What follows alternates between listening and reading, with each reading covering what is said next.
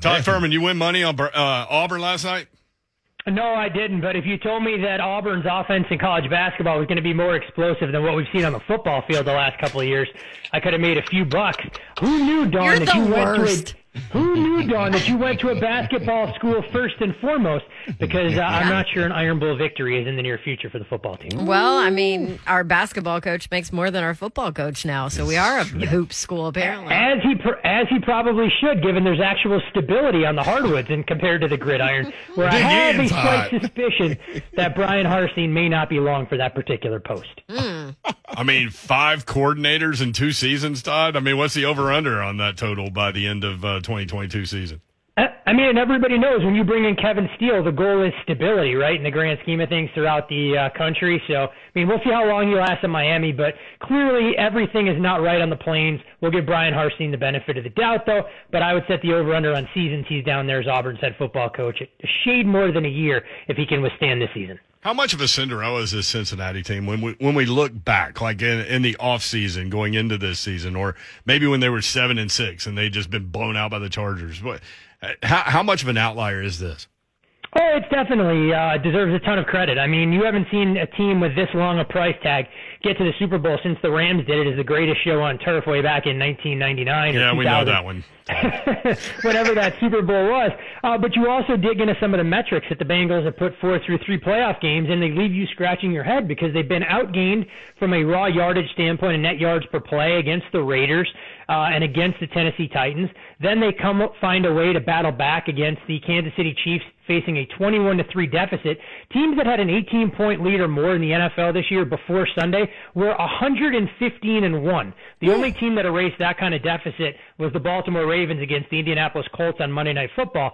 So it just goes to show that this team believes in themselves. They got a little bit of fairy dust working in their favor. We'll see if that's enough to protect Joe Burrow against the tenacious pass rush of the Los Angeles Rams.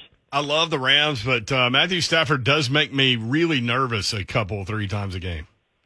Well, there's no doubt about it. I think when you look at Matthew Stafford and some of his poor decision-making, you can understand those interceptable throws. He obviously dodged a bullet with Jaquiski Tartt, dropping the ball right in his chest that had all the potential to change the trajectory of that particular football game. But to Stafford's credit, he finally is able to shake some of those demons that plagued him as a member of the Lions. He doesn't have to do it all on his own in this game. They should be able to run the football. They should be able to do enough defensively, and that's part of the reason you've seen this number that opened 3.5 leak out into 4.5 and maybe even 5 before we're talking at this time next week. Mm. At what point do you push back?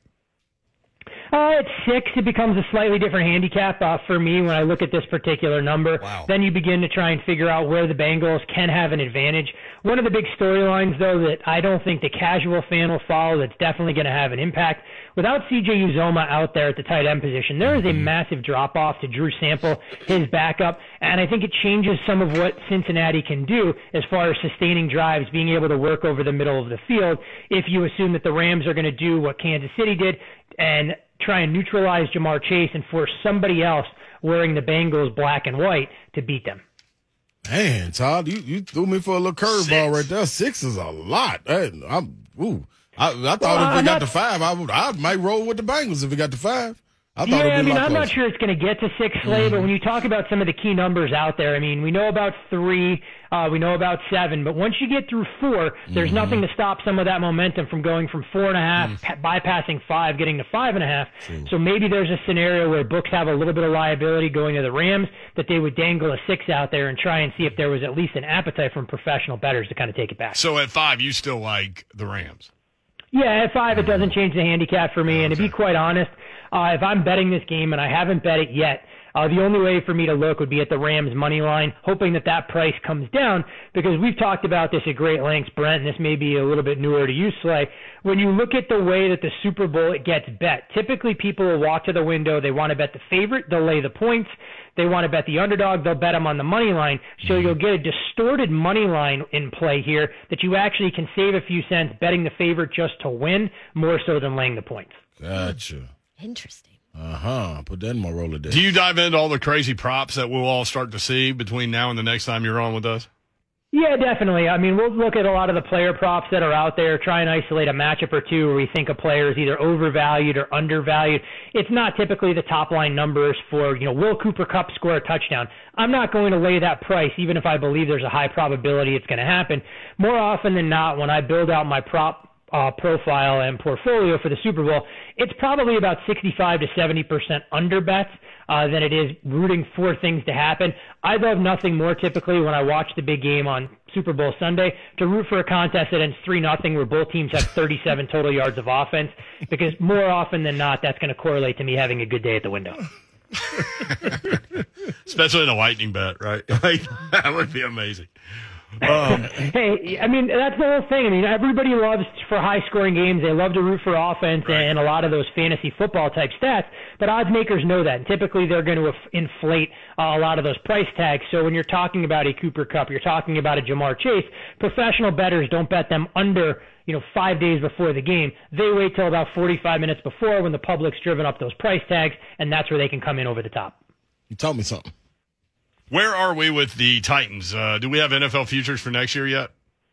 Yeah, we do have some prices available, and I'm not sure if Titans fans are optimistic that Ryan Tannehill can be the man to take them over the top or not, but when you look up top to bottom, it is the Buffalo Bills listed as the favorite. They're out there in single digits.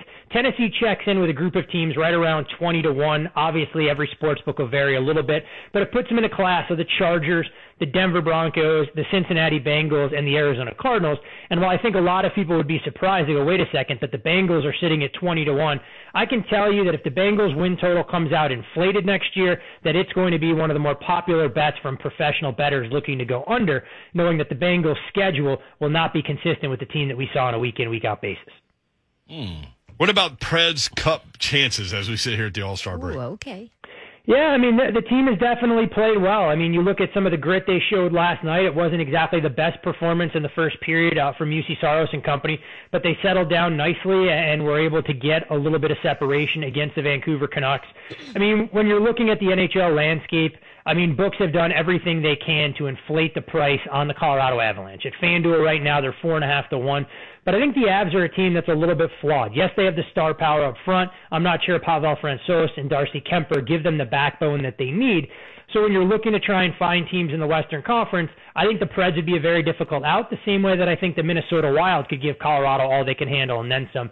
So the Preds right now are priced at 25-1, and it puts them in a group of, as far as Western Conference teams, with the Minnesota Wild a shade better at 22-1, Calgary at 25, and then you're talking about the Dallas Stars and Edmonton Oilers right behind them at 40. That was one of your bets in the offseason. Mm-hmm. You said there's value in the Predators to make the playoffs. Yeah, I'm hoping they're able to continue some of this forward. All that being equal, I definitely wasn't optimistic about Matthew Shane having a career renaissance like he's done. We know what Phil Forsberg can do when he's healthy, and I think having those two as a 1-2 punch, along with that level of physicality they bring on a nightly basis, it's been a fun team to watch that doesn't get enough credit, especially when you have a guy that may assert himself in the Calder Cup race, or in the Calder race, in Tanner Janot. And it's a lot of fun when you got a guy that's over here betting on him, like me. Yeah, I mean, Slay, I'm sure you've been able to profit quite handsomely, you know, betting on the Preds. I know you're a puck line guy more than anything else, so you probably got a little bit of sweat out of it when Vancouver pulls the goalie with about 2.5, 3 minutes to go. Yeah, and guess what, Todd? What I've started to do, if I don't bet the money line with the Preds and I bet with the points, then I don't watch. It's that simple. That's what I did last night. I can't handle it. That's why they legalized sports gambling. Hey, the other way to try and do things, Slay, I mean, if you're always worried about, you know, the price on the money line, you like to lay a puck and a half, you can bet part of your position on the money line, part at -1.5. That way, if the Preds at least win the game, you can negate some of the damage that the juice will do. If they win by exactly one, it's more or less a wash for you. Todd, you came along at the right time, right before spring. Real quick, Grizzlies and NBA Finals. Yes. Hey, I mean, it's been a hell of a story to watch. I mean, John Morant, you've seen his odds shortened substantially from where they were. at the beginning of the season. I mean, he's just inserted himself right in that MVP discussion. Yep. The Grizz right now 30-1 to win the NBA championship, and when you look at the Western Conference, the Lakers are shorter odds, but that's as much them being a public team. You couldn't pay me to back the Lakers at 18-1 right now, given the dumpster fire we've seen there. The Jazz, they're scuffling a bit, but you have to think that Donovan Mitchell will be healthy at some point returning from the concussion, although the loss of Joe Ingles, I think, will loom large. So I would throw them out of the mix. I mean, Memphis, despite having, experience working against them, no reason to believe that they can't be the third-best team in the West behind Golden State and Phoenix. Champion coming from the East? When I look at it right now, honestly, I'd be more than happy to fade some of that Brooklyn Nets stock that's out there. I keep waiting for the Bucks to click it into high gear. If you're trying to find a little bit of value, assuming that the 76ers would still consider shopping Ben Simmons and trying to get an extra piece to put them over the top, I think the Sixers and Heat are arguably the two best bets as far as numbers are concerned when you're looking to find a team coming from off the pace. I'm not convinced that Brooklyn deserves to be a 3-1 favorite because there's no guarantee that Kyrie will be able to play home games for them even in the postseason. And my overall feeling when I watch this team is this is an experiment that's gone completely off the tracks, and they're wilting under some of the pressure that they have on them to be this super team. Love it. Thank you, Todd. Appreciate you. Always a pleasure, guys. Thanks, Todd. All right, at Todd Fuhrman, Bet the Board podcast. You need to check that out. Man, I wanted to dive in some more of that basketball.